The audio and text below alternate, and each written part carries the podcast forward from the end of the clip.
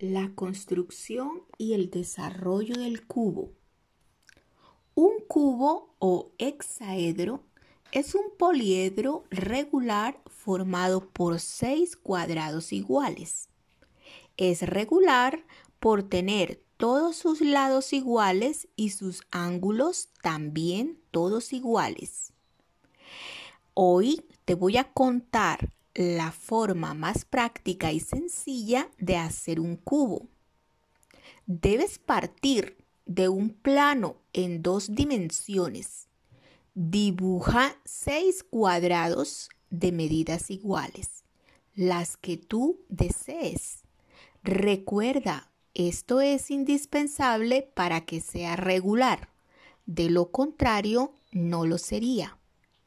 Esto se llama desarrollo de un cuerpo geométrico tridimensional.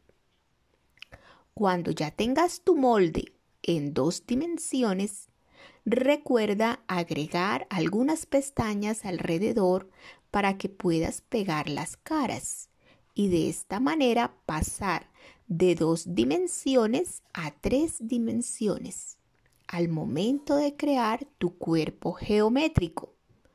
Ahora une las aristas de tu cubo. Recuerda, las aristas son líneas que unen dos vértices o esquinas. Una arista es la recta en donde se interceptan dos caras de una figura.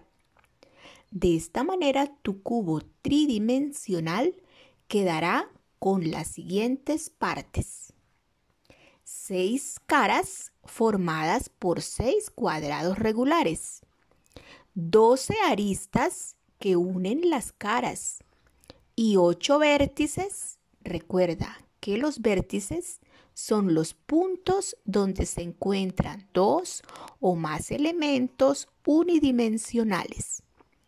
Ahora diviértete haciendo tu cubo. Decóralo como caja de regalo y obsequiaselo a alguien que tú quieras.